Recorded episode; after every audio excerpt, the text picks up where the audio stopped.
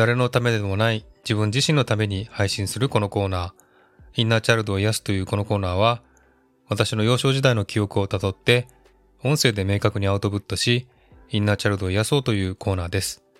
このコーナーは自己満足でお話しますので、面白くないなと思ったらそこで止めていただいて構いません。えー、本日は小学校時代の5番目のお話です。ピアノに通っていた時の先生が厳しかったことというお話をします。えー、私の幼稚園から小学校時代は英語の塾とピアノの教室に通っていました。えー、両方ともですね、親が、えー、教育したいということで習わせたんですけれども、まあ、私はですね、まあ、意識せず、やりたいやりたくない関係なく、えー、小さい頃からやっていたので、選べなかったというのもありますけれども、えー、まあ、英語の塾はそれほど厳しいということはなかったんですけども、ピアノはですね、かなり厳しい先生がいたんですね。ピアノの教室も、えー、2回ぐらい変わったかな。その一番覚えてるのはですね、一番長く習っていた先生なんですが、まあ、個人でね、ピアノを教えてる人で、まあ、女性で30代ぐらいの方かな、そういう先生が教えてました。で、私が、えー、ピアノのね、時間になって、その人の家に行くと、部屋にですね、たくさんの子供たちがピアノを待っていたという状況を覚えています。で、私がですね、やっぱりあの、小学校3年生ぐらいになると遊ぶ方が大事なので、ピアノの練習とか家でしなくなっちゃうんですね。で、家でピアノの練習をしないで、ピアノの教室行くと弾けないということになるので、結構ね、大変なんですね。なので、小さい頃は結構、まあ家の中でですね、ピアノを練習してたんですけれども、やっぱり小学校高学年になるとちょっとね遊ぶ方が大事になってしまってピアノを練習しないでそのままピアノの教室に行くという風になると、ピアノが弾けなくなってしまう。上手に弾けないっていう状況が出てくるんですね。そうすると、その先生はね、厳しい先生で、かなり感情的になる人だったので、私がピアノを弾けないと機嫌悪く怒ったりしました。で、えー、弾いててですね、途中でつっかえたりすると結構怒ったりとかされた記憶もあってですね、ちょっと怖いなというふうに思っていました。で、一回ですね、あの、ピアノの教室に行って、その先生に弾いてみろって言われて、で、弾いて、で、途中で弾けなくなっちゃったのかな？ちょっと手が止まってしまって、弾けなくなってしまって、えー、そしたらですね、先生はもう、なんか手伝うこともなく、その先生はですね、じっと待ってるんですね。私が弾けるようになるまでじっと待つような人だったんです。じっとね、あの、私のことを待って、でも私は弾けないから、もう黙って、えー、シーンとした状態で、時間が過ぎていくという状態になっていて、ね、先生はすごく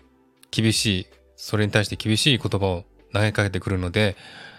やはり私はちょっと辛い思いをして、まあ弾きながら泣いていましたね。うん。そういう記憶があります。それでも私はですね、そのピアノをやめようとか、逃げ出したいとか、そういったことは思わずに、習い続けてました。それは本当に自分の性格でして、一度始めたものは最後までやり通すという、そういった自分の、まあ、真面目さっていうかそういうとこあるので、ピアノをやめようという気持ちはなかったんですね。ただ、やっぱりそういったね、あの、弾けない状態の時に先生が厳しい言葉を投げかけて怒ったりとか感情的になったりとかされると本当に辛くて、でも私はそこで何を言うこともできず、ピアノ、でもピアノも弾けないので、もうピアノの手も止まったまま、その状態でずっと時間が過ぎていって、私はね、先生に厳しい言葉をかけられて、泣いてしまうという状態だったんですね。そんなことがあっ、やはり、まあ、小学校5年生ぐらいでやっぱりもう行かなくなってしまったんです。ピアノはね、ピアノの方は行かなくなってしまったんですけども、本当に厳しかったなっていう思いがあります。まあその女性の先生もね、すごく感情的になりやすい先生だったので、あんまりいい先生ではなかったのかなと思うんですね。で、私も本当に我慢強いっていうか、えー、負けず嫌いなので、そういった状況でもやっていこうというかですね、うん、諦めようという気持ちはなかったんですね。ただまあ、反対に言えばですね、気が弱かったので、やめたいと言えなかったのかもしれませんけれども、そんなですね、状況だったので、親にも辞めたいとは言えなかったんですね。で、本当辛かったなっていう思いが強かったです。ピアノをですね、習って、やはり音感は良くなったと思うし、自分もですね、音楽に対して興味を湧いてきたし、まあそういったメリットはたくさんあったんですけれども、うん、でも、うん、そうだな。どうだろう、もうちょっと違う先生に習っていてれば、もうちょっと良くなったかなとか思うんですけれども、やっぱり習う先生によってそういうのは決まってくるんじゃないかなって感じます。なので本当にあのピアノの教室は辛いという思いしかなかったなという印象です。それがちょっと残念だったなっていう記憶があります。はい。そんな感じで、ちょっと私の胸の中にピアノの教室っていうのはちょっと辛い思いがしました。でも小学校